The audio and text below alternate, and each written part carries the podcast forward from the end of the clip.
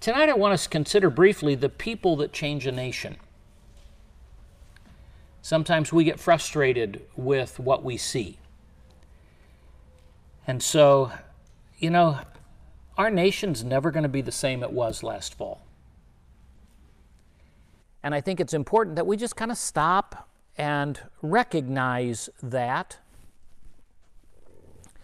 Because once we recognize that things are never going to be the same, now we can begin addressing what is happening here in the world around us.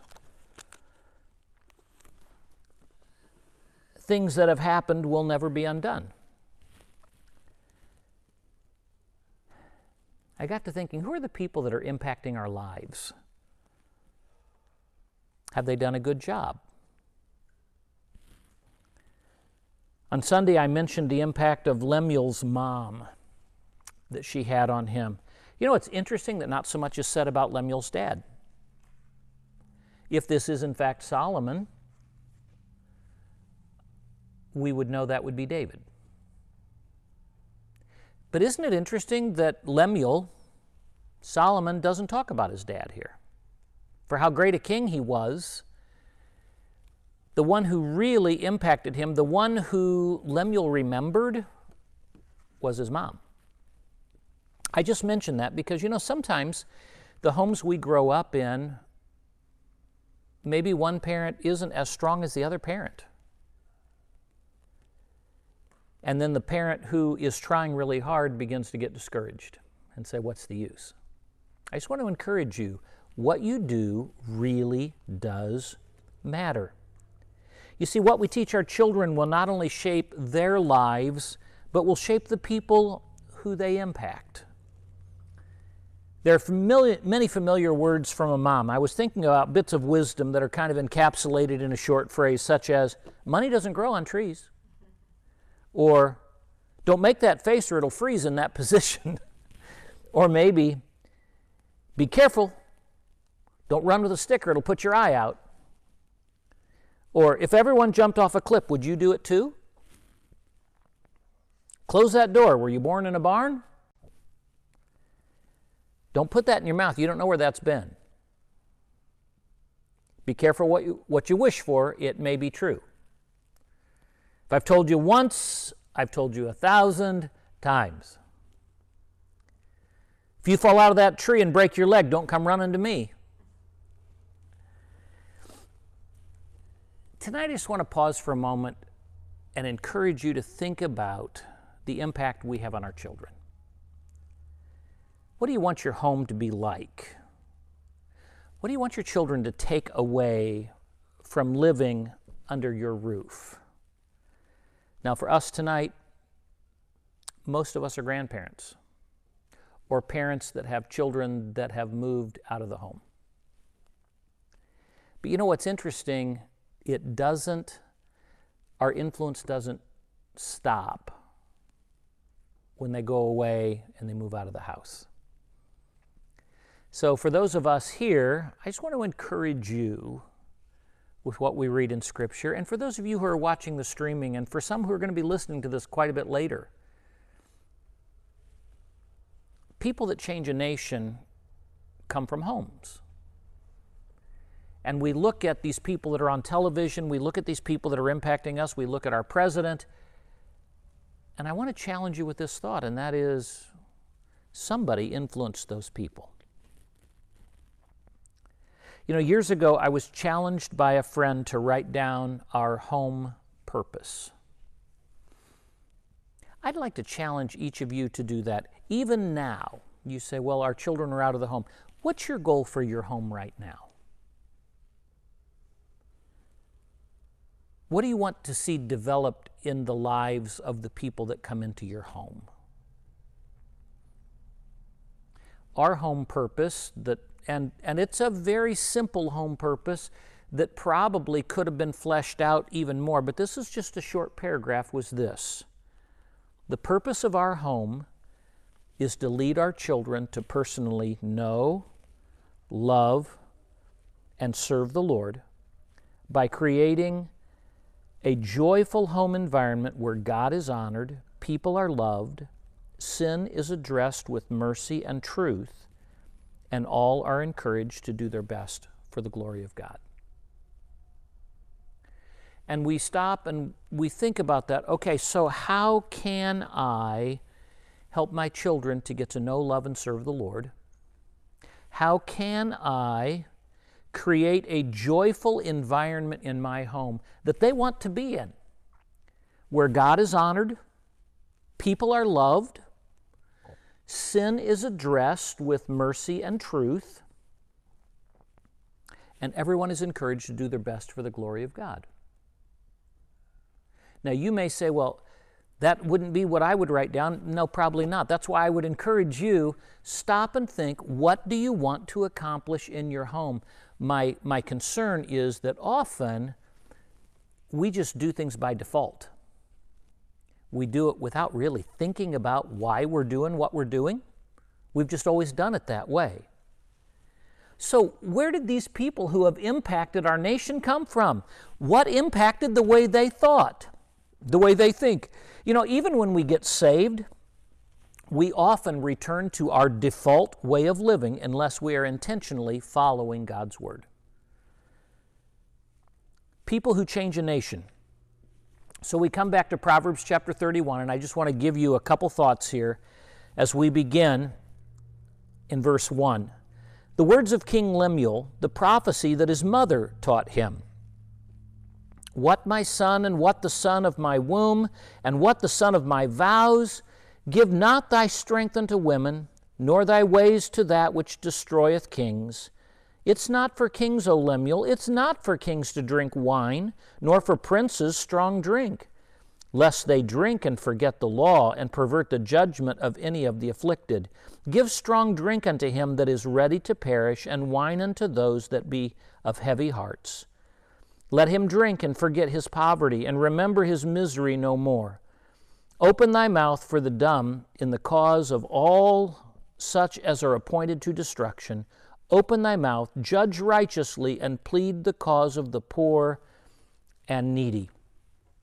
So there's two keys really here that I just want to encourage you with, whether it be with your children, people that come into your home, um, having an impact in them. And, and the two things that he said, these are things my mom taught me. First of all, pick your passions carefully. Pick your passions carefully. What are the things that you are just going to invest your life in? What are the things that you're going to be passionate about? What will you give your strength to?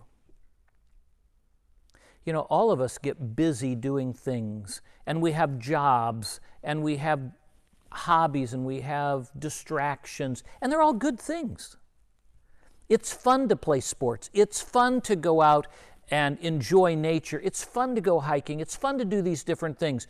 But the question we always have to come back to is not saying those are bad things, but what will be my passion? What will be the thing that drives me? Here, Solomon's mom said, Be very careful that you don't let women become your focal point. There's nothing wrong with the opposite sex. Let's pause for just a moment and remember God let Adam see how lonely he was, and then he said, I will make a helper suitable for him. And you remember, Adam's response? It was the wow factor. He said, Wow, this is what I've been looking for. You see, Satan takes what God gives and then Satan tries to make it look like this is something he thought of. The most wonderful gift you can receive is a spouse, a partner. Not everyone has one. But if you do have one, that's a wonderful thing. But he's saying, beware of this. He said, we, uh, he said, my, my mom taught me to say, be careful. You know, there's nothing wrong with looking for the right person. Remember, verses 10 and below in this chapter, what's going to happen? He's going to tell you the kind of person you should be. That's what we looked at on Sunday. Proverbs chapter 7 warns, he says, Beware of wrong relationships with women because it will destroy you. Beware of wrong relationships, not just with women, but women and men, both of us. We always have to keep in mind beware because wrong relationships can destroy you. And it would be easy to get fascinated with women. In our society today, I don't mean to be crass, but in our society today, sex drives just about everything that happens. Whether it is selling shampoo, or whether it is the jokes on a movie, or whether it is um, magazines. You see, what Satan has done, he's taken the good thing that God's given, but then he's created it into a distraction. And his mom said, Be very careful. Be very careful, first of all, that you pick your passions carefully. You see, the issue he's addressing here is the issue of lust of looking at ladies as entertainment and not as people. Someone's wife, someone's daughter, someone's mother. And we see that, you know, this the whole Me Too movement is because we have not listened and taught our children the importance of not being distracted. And we've allowed our passions to become something that's sinful. He says, Beware of um, of women, of making them your passion. He says, Beware of wicked pursuits. The second part of verse 3 those who would destroy or distract you. That could be women, it could be other, th- other people who are trying to distract you from your life goal. And then he talks about wine in verses 4 through 7. Here would be another distraction. You see, Wine can impair your work, according to verse 5, and wine can impair your memory, according to verse 5. Again, we look at in our society and, and we want to draw straw, we, we want to draw sides and say, look, well, you can't do this. Well, yes, I can. I have the freedom to do this. And what was Solomon saying? He said, Do you want to be a leader? Don't let yourself be impaired by not being able to think clearly. Then he says, pick your projects or people carefully. He said, pick your passions carefully, but pick your projects or your people carefully. He's saying, work for the benefit of others. Live your life for others, not for yourself. Imagine how that would have impacted um, many of the problems on the stock market if people were not only living for themselves, but they were living for others. It's good to make money. It's good to be able to do things, but never at the expense of other people. So here was a son that was going to impact a whole nation, and his mom was saying, Son, remember, it's not about you, it's about helping others. First of all, for those who need help, reach out and help them. And then, for those who can't help themselves. As we were talking before the service, thinking, I'm just tired of quarantine. I'm tired of this, and I'm so thankful. We live in a wonderful state, really, where people have used a lot of common sense, and we've just been careful, and therefore, we're really, we've not suffered like others have suffered. But I was reading today, I was listening today, uh, some news articles of people who are in refugee camps and how closely everyone is together and how things are spreading so rapidly. My heart goes out to them. People are hurting. Lemuel's mom said, Beware of those who need, be a, pay attention to those who need help and pay attention to those who can't help themselves. So I come back to this question what do you still want to accomplish with your family? You know, I, I'm excited that my children, many of my children are out of the home. I'm excited that I still have one in the home. But as a family, what do we want to accomplish? What's still important to us? Can I encourage you with this? Do it now. Whatever you think is really important with your children, no matter what age they are, just do it now. Talk about what's important to you. Don't let yourself be distracted from the main thing. What are you, what am I making the default for our children? For those of you who aren't in the parent role, can I ask you this question? What do you want to accomplish in life? Don't fill your life with useless games. Don't fill your life with that which is trivial. Enjoy sports, enjoy games, enjoy the different things, but always remember what your priority is, what your passion is. God puts us here to be visible and useful. God wants us to demonstrate His message to the world. One of the things we always want to encourage each other and remind each other, and that is you're here on purpose. Don't lose sight of that.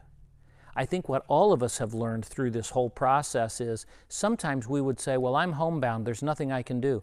You know what? Everyone's been homebound for the last three months.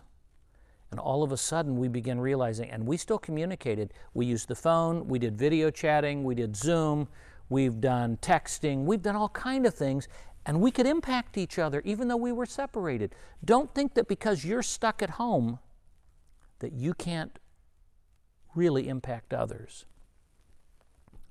You only have one life. Live it so that it matters. Remember the song, I Have Decided to Follow Jesus? And it just repeats itself I have decided to follow Jesus.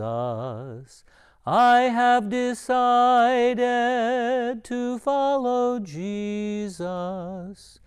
I have decided to follow Jesus.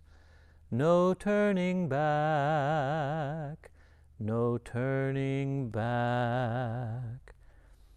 Another verse is the world behind me, the cross before me, the world behind me, the cross before me, no turning back. Though no one join me, still I will follow. No turning back. Never underestimate your influence in the life of your family. People that change a nation. I may not be that person, but I may parent that person or I may grandparent that person.